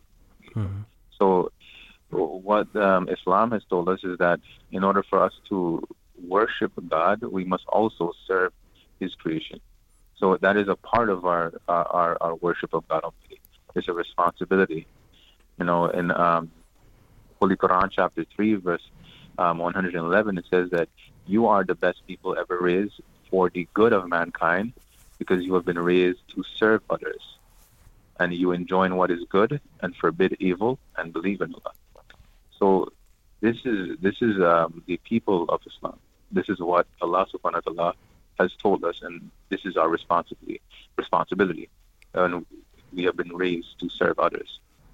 Yes, um, brother Stephen, you know, um, in Belize, you mentioned about the uh, pro- basketball project, and there was a documentary um, a month or so ago where it, the basketball um, concept was taken into um, the prison over there. Any, Mhm. if you could sh- share with us some kind of story, any good um, outcomes from that very impact for our listeners. Alhamdulillah, the, the fact is is that not only have we like started to do the um, basketball league in the prison, but we're trying to work with the prison to have like a radio station so that we can um, present the teachings of Islam Ahmadiyya in the prison. And even when um, there was a person that I was giving pantry bags out um, in the, the from a very very um, far district in Belize, Mhm. and he said that I, I, I participated in the, the basketball league in the prison, and I would like to create a team of youths in in in my in my um, area, and they can be a part of the Ahmadiyya basketball league. So just by doing this, we have been, we have been um, creating activists within their own communities. You know, it, it, it brings people together, and the, like I said, it gives them an alternative to the idle um, acts that they would do, rather than um, you know do things bad. You know. Yes, you know, um, you just mentioned the Ahmadiyya Basketball League. Um, I believe you guys uh, have entered the ninth or the tenth champ- championship. I, I believe. So, how has that been um, for the um, for the community around that area? How uplifting, or how has it helped them? You know, there was a time in uh, during COVID nineteen in which um, we could not do the basketball league, and uh, um, uh, due to that, there were certain young men that um, actually got killed. You know, and it just opened our eyes that you know what what if the basketball league was happening at that time? Mhm. You know, that person probably would still be alive right now because that person was a very very um, good basketball player. He was very well known because of our league. And so it really does make a change within our society in um, giving people that three or four months that we have the league to, to do something else with their time, you know, rather than, you know, go out and um, um, be idle or do idle things. So it has transformed the community um, of Belize, and it also has opened many doors for um, the Ahmadiyya um, message to reach uh, the corners of our country as well. Interesting. You know, um, Brother Stephen, you're um, uh, you're a missionary in Belize. Um, are there any specific um, stories of our beloved Prophet, the Holy Prophet Sallallahu Alaihi Wasallam, peace and blessings of Allah be upon him, that inspired you to um, um do um to you to do your commitment to serve? Yeah.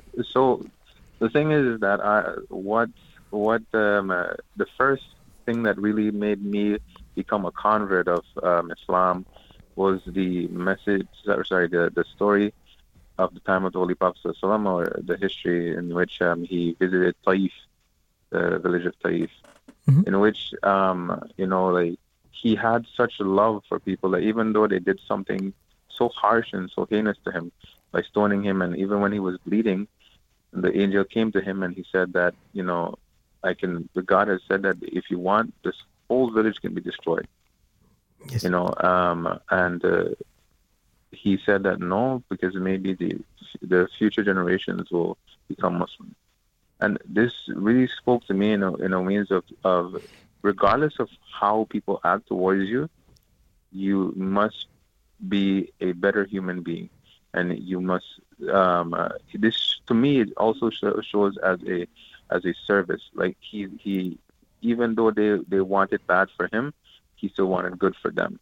And um, this example of him showing that regardless of what actions may be done to, to me, I want to be a better person. I want to be a person that serves um, mankind. And even when like there's a, another incident in which a person um, like definitely they, they they grabbed his collar and it even like hurt him a bit um, because he wanted you know like something from him and he did not like act in a in a way of harshness, and he also still gave um, um, give give the person something. Yes, um, you yeah. know. Uh, uh, Brother Stephen, uh, you mentioned before about the water project. So mm-hmm. I know you, I know you touched upon it for a bit, but if you can explain it a bit more in depth for our listeners, what is that mm-hmm. water project? So the Water for Life program is in which uh, we we sell purified water mm-hmm. um, to to um, different individuals within the Belize City area. Yes. Um, so we have a purification system here, um, uh, and we go to areas in which um, people don't deliver water, and uh, um, because uh, Belize City has a lot of gang issues, right? And so are uh, the people that um, are with us. They they go and they give the, this water at a very very competitive and very I'd say very low price, and we don't even charge delivery. So to be honest, the the the amount that we make from it is not really like sufficient to, to say that it will, we're making a profit. Mm-hmm. But even the money that we do make, it, it, it goes towards charity as well. So um, it has created like many different um, small businesses within the, the the gang areas in Belize for Belize City, for like these people that would not even be able to get water. So it has really provided them with uh, with, with a means of even creating wealth within their own families, um, because they can afford the water, no. Yes. And so it's it's a two-way street in which we're we're serving them, and the the, the money that we make, we're serving others um, to, to in in their impoverished life as well. Zakla, Brother Stefan, you know, for joining us today from Belize, um, from no from the other uh, corner of the earth, and this is um, the work of Voice of Islam, bringing everyone together and getting the message to the rest of the world. Zakla for joining us, and may Allah bless you with your endeavors. Assalamu alaikum. Peace upon you. Wa alaikum salam. Exactly. This was Brother Stefan, you know, who is a missionary in Belize, and the work is, which is going on in Belize, you know, I would recommend everyone, our listeners, just write, you just go on YouTube, write Belize um, Ahmadiyya documentary uh, uh, uh, uh, along these lines. You will, the a documentary will come up how um, how Belize has been, you know, um, how the Ahmadi Muslim community in Belize has been functioning or trying to help the community to work and reform the youth in, in that very area. Yeah. For example, the the the the, uh, the prison um, concept of um, entering a basketball um, team um, um, system over there, and it's helping them to um, reform the prisons over there. And they, as, as Brother has mentioned, also you know they are uh, introducing a radio station over there, so they can learn more about the true teachings of Islam. which is a a very good idea actually. Correct. because they will have full full focus on the on, on the radio discussions because e- educate uh, uh, educate the people as well. We have our radio station and it it uh, people do listen in and uh, the, you know they learn a lot of the things and we also learn from the guests as well who join us. But this I think it's a very good idea because it will focus on the prisoners and the prisoners they because they're I, I don't think prisoners in Belize or anywhere else, I think they, they have their mobile phones unless they're elite and they have their own rooms and all that. But majority of them, they uh, lots of the people they get into reading or they study, and this will really um, put the focus on on the true teachings of Islam, and this will definitely benefit uh, a lot for the people. You know, in you know, if you stick So, sorry, the um, the the people of the jail. Yeah. You know, if you stick with the um, aspect of education, one might think, how can I serve with um, the mankind with education? You know, question of, uh, I'm just learning myself, right? Yeah. It's more the teaching. Also, as, you know, as mentioned, I've mentioned before, also the, the, the uh, narrations there that one who learns the Quran and then he teaches. The best among you is the person who learns the Mhm. Holy Quran and teaches the Holy Quran. Yeah. So, um, His Holiness, um, eh, eh, on, along the lines of um, education, um, His Holiness Hazrat Mirza Masroor Ahmad, may Allah be pleased with, uh, may Allah be his helper, you know, uh, mentioned um, in the UNESCO headquarters in Paris uh, on the 8th of October 2019, you know, access to education is a key to break the cycle of poverty that has plagued, um, plagued economic, uh, e- economically weak countries for generations. Hmm. We learn from uh, from uh, this from the Holy Prophet that peace and blessing of Allah be upon him, who urged Muslims to fund the education of vulnerable members of the society, such as orphans. He thought uh, the spiritual advancement was um, very important, you know, linked to serving the humanity, and so a Muslim um, could not attain the love of God Almighty just through worship and prayer. Rather, the love of God Almighty required Muslims to serve um, the uh, hum- humanity. Thus, in chapter um, 19, verse 90, verse 15 to 17, Allah the Almighty has stated, Muslims are in, instructed to work to eradicate hunger and poverty, to fulfill the needs of orphans, and to educate vulnerable and the poor people, so that opportunity opportunities open up for them to develop. You know, this is what, His Holiness mentioned in, his speech in, um, in 2019 in, in the in the UNESCO um, headquarters. So education is a key part and a vital part for teaching the next generations who are coming after us. As mentioned before, you know, in the first hour about social media, if we are not learning ourselves what social media, what the goods and the bads are, how can we teach on this um, um, idea about social media to the next generation? Okay, this is the good good aspects of it, and this is the, the bad aspects of it. And they might learn from somewhere else, and they might tell them something else, and something which is um, irrelevant or completely the opposite. Because the children do learn stuff from from wherever they can, and they because when they have a question in their mind, and we are not um, um, answering that question, they will be going to left and right to just be able to get that answer which is stuck in the head. So uh, we have to educate ourselves so we can answer the questions which our next generation is asking us. Hmm. Now, there are many ways um, we can serve mankind. One of it you already mentioned is um, educating and training. So, education, educating yourself first, and whatever you knowledge, whatever knowledge you have, that knowledge you convey to others, so that they, it's a, like you said, it's a sadqa jariyah, it's a charity Yes. that is continuing. So, educating yourself and training others as well. Then you have providing help for those who are suffering, you know, giving aid, uh, you know, physically helping someone. Then you have social services, many services that peop- people do already they in, into their day-to-day lives, um, and that's also a service to mankind. Then you have uh, material services, where you provide uh, things, physical things, to the people, and even uh, you know, serving mankind is to be kind to people, to be nice to people, and his whole uh, the holy prophet peace and blessings of Allah be upon him actually once said that um, even smiling is charity. If you smile to someone, you know it's it's a sort of charity because Correct. you will make their day. You know, you smile to someone, right? He or she, as in for myself, it will be he only, right? no, it could be anyone, right? Uh, it could be my teacher or anyone. Um, so if you smile, that's also a, a, a charity uh, because you will you don't know how uh, if if someone is going through difficulties or not uh, what you know stressful day someone had. So if you smile and you say something good that could actually make their day as well. But also i remembered um, that the holy prophet peace and blessings of allah be upon him also said that even giving seeds to the birds is charity. That's also human humanitarian work. It's also something uh, kind to do to the creation of god almighty the animals or, or feeding the animals, right?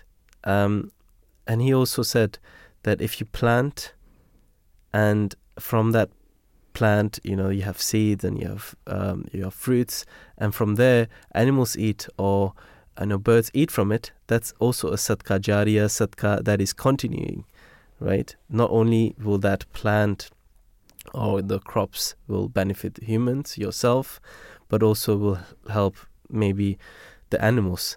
Uh, not pests, of course. I'm not talking about you know, uh, but just, just, with this, um, you mentioned planting trees and in the seeds. I remember um, um, two weeks ago, the Ahmadi Muslim Youth Association went to East London area, or southeast eastish, just um, and we went there and we pl- and we were tasked to plant 30 um, plants for tr- for the trees to grow um, 30 each and per person. per person. Mm-hmm. and we went there and we were planting them and you know yeah. a, a, guy came up to me it's like a bhai which means brother right why, why are we here?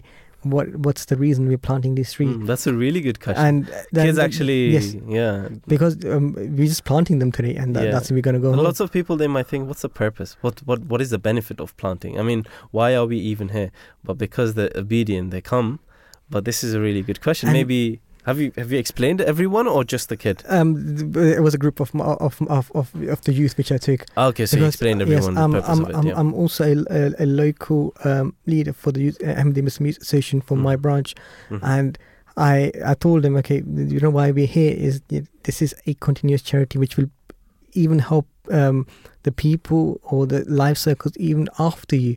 Yep. And they were surprised. Okay, so that's why we're here. And then I told them a bit more, a little bit longer. I explained them what what, what trees are, and and then explain all the you know the, they live on on uh, CO two. So they're lowering our emissions also, uh, which are in, in, in, in the air, and then and, and obviously they they know this better than myself because they've been um, learning that in school. Mm. But for photosynthesis, and they they explained to me, but for you know, oh yeah, I remember this now. That's that, that's the photosynthesis um, we've been doing, and then I, I explained them the Islamic as, um, aspect of planting a tree, and then they were satisfied. Okay, then they were like, yes, I've done some good good work today, and this will live on even after I I have passed away. So that's, that's a charity. That's a service to mankind, which yeah. we are talking about today. Hmm. I mean, in our community as well, we have distinguished Ahmadis, right? Um, who are very well known in the world. Correct. Right, not just in our community, but very well known in in, in the entire world. And um, this is also a prophecy of the promised Messiah, the founder of the Ahmadiyya Muslim community, uh, peace be upon him. He prophesies that the members of my Jamaat will excel others in the field of knowledge and wisdom. Now, can you mention a few names um, who have uh, were very prominent members yes. of the Jamaat or you the know, community who actually you know exceeded in their in their expertise and they actually benefited the humanity yes. in a very large scale. You know, uh, the very first name which pops up, which is you know, Sir Muhammad Zafrullah Khan, may be pleased with him, you know, and you know, and Dr. Abdus Salam. These are great, um, very prominent members, you know, mm. and they played a significant um, role in serving um, what's called mankind or and utilizing the position yep. of authority that Allah had bestowed upon them. You know, mm-hmm. this is what what is mentioned that you know, spend on what Allah Allah has provided you. So Allah has given them such a position at that time that to help the mankind, they were they were countlessly and tirelessly working in serving the mankind Mm. from their esteemed positions they were in. For example, uh, just mentioning Muhammad Zafrullah Khan, um, Sir, Sir Muhammad Zafrullah Khan, you know, who was born um, on the on February the sixth, nineteen um, eighteen ninety three, you know, and he served the cause of Muslims of the Indian subcontinent when he was chosen by Muhammad Ali Jinnah to plead the case um, of Pakistan before the uh, you know Boundary Commission, and he pleaded the case in the best manner and received glowing tri- um, tri- uh, tribu- uh, tributes for his very service which he did, and in, uh, um, due to um, presenting in such an excellent manner to the uh, um, Boundary Commission. Later at the United Nations, you know, where he served, as a foreign minister of Pakistan, a permanent representative of Pakistan, and the president of the United Nations General Assembly. And he pleaded with uh, sound reasoning for the rights of the people of Kashmir as well as the people in Palestine at that time. And his public service record is mind mind blowing, mind boggling to say, you know, and he surpassed uh, and he and surpassed by few.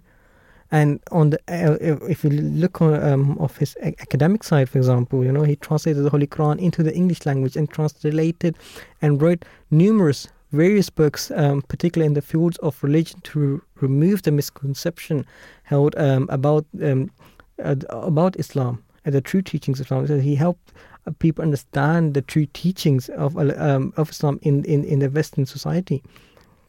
And plus, you know, he uh, lived a very simple life, and he, you know, um, I, I, I was reading a book um, by um, uh, um, Ataul Mujeeb Rashed Sahib, you know, Imam um, um, of, of of the Fazl Mosque, and he said how he was that uh, Sir Muhammad Zafrullah Khan.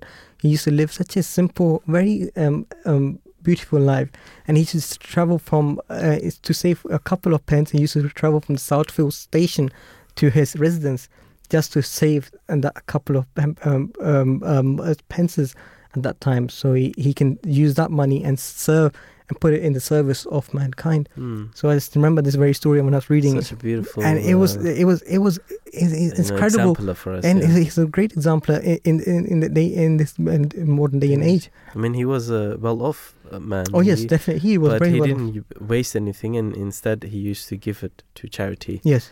Mm.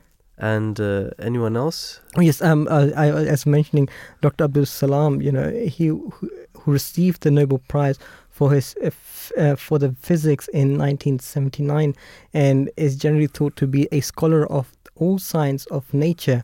And he brought glory to the Muslim world by becoming the very first and so far the only ever Muslim, you know, to have won the Nobel Prize. Uh, and and Dr. Salam's um, used his talent, time, and power to raise the level of scientific development in in, in Pakistan Mm. uh, as a scientific advisor to the president of the uh, of his time at that time. You know, Dr. Abdul Salam was a was responsible for laying the groundwork for the uh, Pakistan's um, Atomic um, Energy Commission, you know, in, in- initiating research on problems of waterlogging and and other uh, agricultural um, research. He was a role model for many that opted for careers in that very path which he chose. Mm. And just this this was uh, his work which he did, and he was the very first Muslim and the only Muslim so far to have ever won the uh, P, uh, Nobel uh, P, uh, no, Nobel Prize in 1979. Yeah, I mean, uh, these are the two. I think we we only have time to mention two uh, Yes. prominent members of the community who done uh, extraordinary work for the service of humanity. Um, I mean, I hope you've learned um, from this show how to serve the mankind. Um, first of all, uh, prayers for the mankind, prayers for your fellow human beings is extremely important. And the Holy Quran actually emphasizes on doing good. And in chapter 2, for example, verse 149, God Almighty says, Be competitive in doing good. So try your best. And what does competitive mean if you see anyone doing good, also do that and even exceed, exceed in doing good because that is your purpose. You're a human being, you have the mind, you know how to serve humanity, you Correct. know the purpose of serving humanity because if you do that, others will learn and this will continue as well. If one person does it and others learn from it and they also do it, they can build a perfect and harmonious society, right? Indeed. If you follow each other in good. But if you don't follow and if you decide to live your own life and be selfish, then you know there is always disorder in the community. So being good and doing good is a teaching of the Holy Quran, the Holy of God Almighty Himself, and that's what we should be doing. Indeed, so that's why we should re-evaluate ourselves. Yes. What are we doing at this very point of Yeah. in our lives? How are we helping the fellow human beings Yep. at this very point? So that's one thing to take away. That how can I help my fellow human beings who are living around me throughout the world, In which way or shape am I there for Mm. them? So uh, with this note, I would like to end with our show, but I would like to say thank you to our producers Laiba Mubashar and Noor Sabah for uh, for making these shows for us, and obviously our brother um, Asad in the tech department. It's always pleasure to see him on a Tuesday, you know, smiling, ready to work with us, and it's the commendable work which goes behind the scenes is by the tech team for for today. We had Asad with us, and it was very flawless, very easy, and very understanding. And that's the uh, environment I like to work. And obviously, Brother Zakaria, it's always a pleasure to uh, see you again and talk to you, uh, speak with, on various topics of um, of importance um, in on, on today's Drive Time show. Yeah, thank you very much for um, you know joining me and for for uh, having this discussion with me. It was it would not have been as interesting as you were not if you were not here. Of course, thank you very much for your contribution, um, and I hope everyone has learned something from the two hours that we've discussed. And remember that you know wherever and whenever you have the possibility to serve, serve and help humanity. This will lead you to you know goodness so i would like to thank everyone for listening and we are at the end of the show and here is the six o'clock news